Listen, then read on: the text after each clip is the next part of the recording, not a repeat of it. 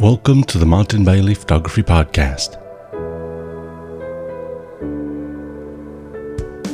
It's July 20, 2020, and this is episode 712. Canon has started to take orders for the EOS R5 and a wealth of other gear and it will result in me changing more gear in such a short space of time than ever before. So, today I'm going to explain my strategy and expectations for the future. The EOS R5 was first announced around six months ago when Canon uncharacteristically published a news release about the fact that they were developing this camera and a number of other lenses, including a new 100 to 500 RF lens. If you've been following my blog or podcast for the last few years, you'll already know that I'm all in on Canon's mirrorless camera range. But I'll step back a little further and explain what changed and why I have been so happy to make this shift, and then move on to why I'm really looking forward to the R5 and how my gear bag will completely transform over the next two months. I'll also talk about how I'm essentially doing this with virtually no additional expenditure, although that is mostly due to past investment and not some magical formula that I've stumbled across. First, let's talk about why I'm all in with the Canon RF mirrorless system. You'll probably agree that Canon came late to the mirrorless camera market, and I have to tell you that around the time they released the Canon EOS 5DSR, I was seriously considering jumping ship to Sony. Sony have and continue to really push the boundaries with mirrorless and have probably been a big factor in finally forcing Canon to pull their thumbs out of their apertures. The high resolution and image quality of the 5DSR was enough to keep me loyal though, and since its release in the summer of 2015, I was in many ways totally happy with my gear and my decision to stay with Canon. I took great pleasure in blowing all of the myths about the 5DSR out of the water, using it handheld at low shutter speeds and high ISOs, and for most major genres, including wildlife, which no one thought this camera was capable of. Even my friends at Canon told me that they weren't necessarily 100% happy with what I was publishing because they didn't think that everyone could pull as much out of the 5DSR as I could. But for me, that just made me even happier to do what I was doing. When the EOS R was announced almost two years ago, I initially pretty much ignored it, mostly because I was in gear nirvana. I was so happy with the gear that I owned that I just didn't have my antenna out looking for anything other than a higher resolution 5DSR. But then I stumbled across a technical document about the RF mount, and after a few minutes looking at that, I realized that Canon had done what they needed to do to not only get into the mirrorless game, but to put a foundation in place to help them lead it. It was also obvious to me at that point that Canon weren't playing at this.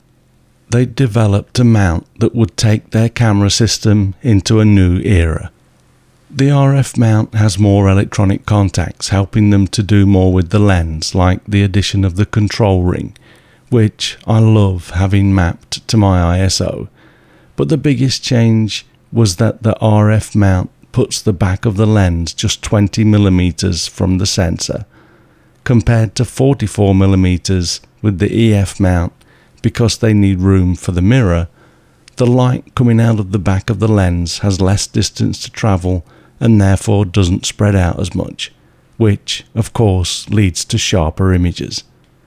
Not to say that the images from my old EF lenses were bad in any way, but as I showed in my 5DSR and EOS R print off post, a 30 megapixel image from the EOS R with the RF 24 to 105mm lens can be printed larger than a 50 megapixel image with the EF 24 to 105mm lens. I also have a quick test shot to share later from the new RF 15 to 35mm f2.8 lens that absolutely blew me away with regards to edge sharpness on such a wide angle lens. I saw Canon's future in that one document about the RF lens mount, and it gave me enough confidence to sell one of my 5DSR bodies and replace it with my first EOS R at the end of 2018. On my Hokkaido landscape tour and workshop, I found the first problem with the EOS R that would hamper my photography a number of times over the course of the next year and that was the tendency for the electronic viewfinder to fog up if the camera got wet. It didn't seem to be a problem when it was really cold, but in temperatures floating around freezing point, it was a pain. As I got stuck into faster paced shooting on my Japan winter wildlife tours in 2019, even with the settings adjusted to give me the best possible performance of the electronic viewfinder, I found that I was always looking at a stroboscopic view of the subject as I released the shutter in burst mode, and although I got used to it after a day or so, it would occasionally cost me a few frames. These two issues were really the only issues though, and I could work around them and was in general very happy with the EOS R. So much so that I quickly replaced my second 5DSR with a second EOS R and sold my EF 24 to 105mm lens and I also sold my EF 85mm f 1.4 lens and replaced that with the RF 50mm f 1.2 lens which is absolutely stunning. I was all in and confident that Canon were on the right track, and then they announced that they will not be developing any new EF lenses to enable them to concentrate on the RF lineup, and I did a few mental fist bumps, as this proved to me that my hunches had been spot on.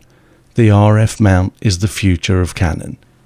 Canon's lens mounts over almost a century of camera manufacturing have mostly lasted around 10 years each, until the EF mount, which was released in 1987 and lasted over 30 years.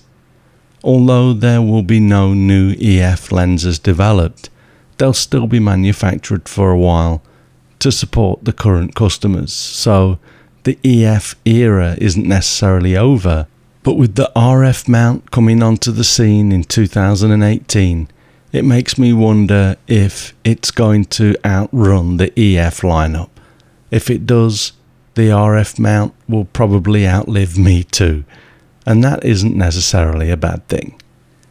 So that's the background. Now let's talk about what's coming soon and my strategy to move pretty much all of my work over to RF glass and the new EOS R5, which will be hitting the streets in about a week's time the biggest change that I've just executed, although I decided that this would be what I'd do in January this year, is I've just sold my 200 to 400 millimeter lens with the built-in 1.4 times extender.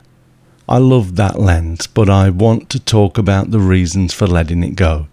First and foremost is that since Canon released the updated 100 to 400mm lens in the summer of 2016, I actually really only used the 200 to 400mm lens for the red crown cranes, owls, and foxes on my Japan winter wildlife tours. Even for the rest of this tour, I almost exclusively used the 100 to 400mm so we're talking around four to five days of use per year, and that really isn't enough to warrant keeping it. For my other wildlife work, such as in Namibia and all of the trips I do, the 100 to 400 millimeter was the longest lens that I took along. That is the main reason for letting it go, making up around 70% of the incentive, with around 29% of the remainder being financial. With the virus hitting my business pretty hard, I simply cannot afford to buy all of the new gear that is coming along without selling something. And I was able to get the equivalent of around $6,000 US for my six and a half year old lens. And along with the money I got for one of my EOS R bodies, will pay for both the EOS R5 and the new 100 to 500 mm lens, which is scheduled for release in September. The other change which I made just last week is that I have sold my EF 11 to 24mm f4 lens along with my Mark III 1.4 times and 2 times extenders and they came to around $15 more than the amount I need to pick up the RF 15 to 35mm f2.8 lens which has actually been on the market for around six months already.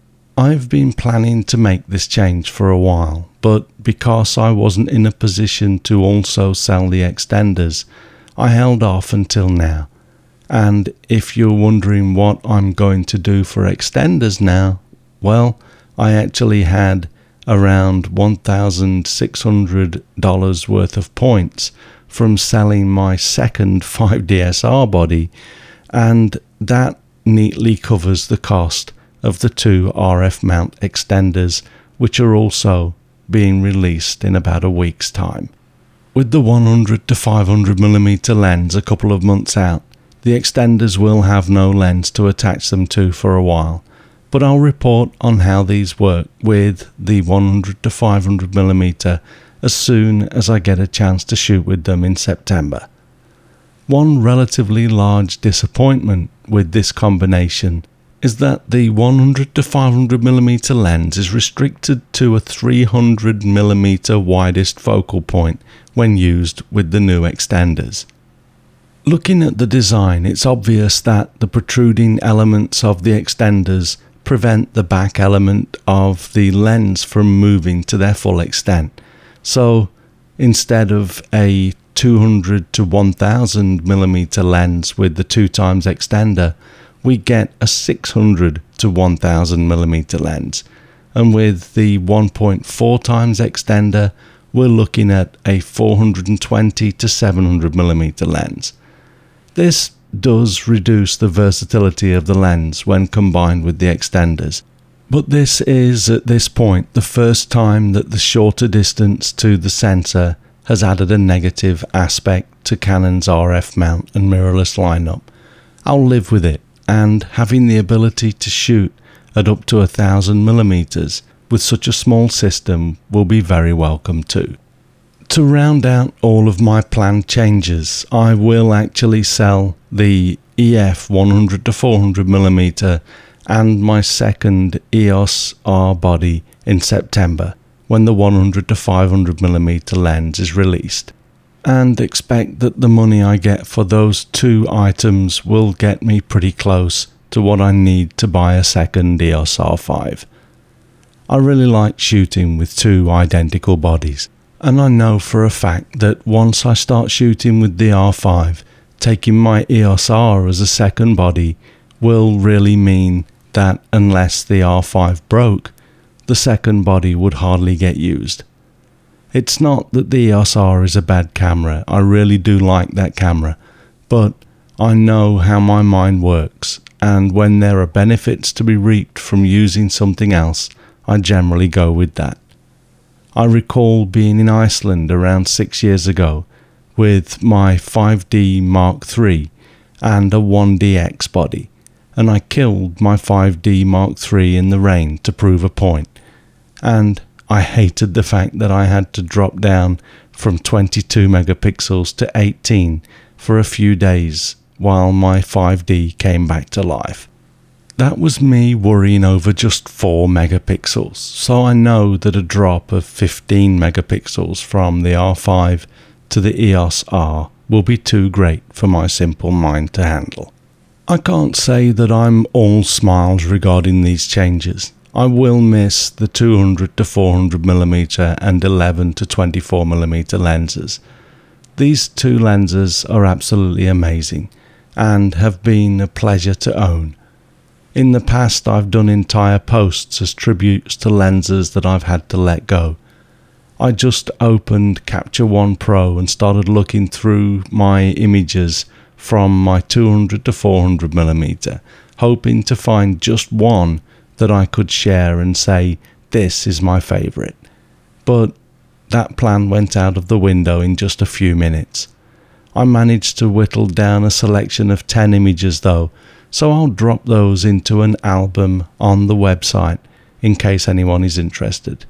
As usual, if you want to see the images on the site, they'll be at mbp.ac slash 712 for this episode. I was reminded too as I looked through these images how liberating it was to switch from the 600mm f4 and 300mm f2.8 lenses to just one lens, and the zoom and built in extender made it incredibly versatile. I also remember though that in the few years before Canon releasing the Mark II 100 to 400 millimeter lens, I would routinely handhold the 200 to 400 millimeter on the boat, photographing the sea eagles. I also just recalled that I didn't tell you what that last 1% of my reason for selling the 200 to 400 millimeter lens was. Well, it was because, as wonderful as it was to have that 1.4 times extender built right into the lens, there were a number of times in fast paced shooting when I'd lose shots through being indecisive about the timing of flipping that switch. Of course, having to take the lens off the camera to add an external extender takes much longer, but when it's fitted or not fitted, you generally run with it until the action stops. There's less to be indecisive about. I did the same exercise with images from my 11 to 24mm lens, and I actually found it harder to whittle down my initial selection of 41 images to just 10 but here again is an album of my favourite 10 images with this lens. I know I'm a big softy, but I enjoy looking back and taking a moment to pay tribute to the gear that has helped me to capture what I consider to be some of my best work. There will be times when I miss that 4mm that I'm losing by switching from the 11 to 24 to a 15 to 35mm lens but I can't say I'll miss having to take the lens off my camera to put a piece of cut gelatin ND filter into the filter holder on the back of the 11 to 24mm lens and then try to get it back on the camera without moving the focus or zoom rings. Because with heavy filters even by increasing the ISO I couldn't see to compose and focus with the filter attached. But otherwise I'll certainly miss the 11 to 24mm lens. Having literally only shot a handful of images so far with the 15 to 35mm f2.8 LIS USM lens, I am not really in a position to do a full review, but I did want to share a few images in a first impression style update.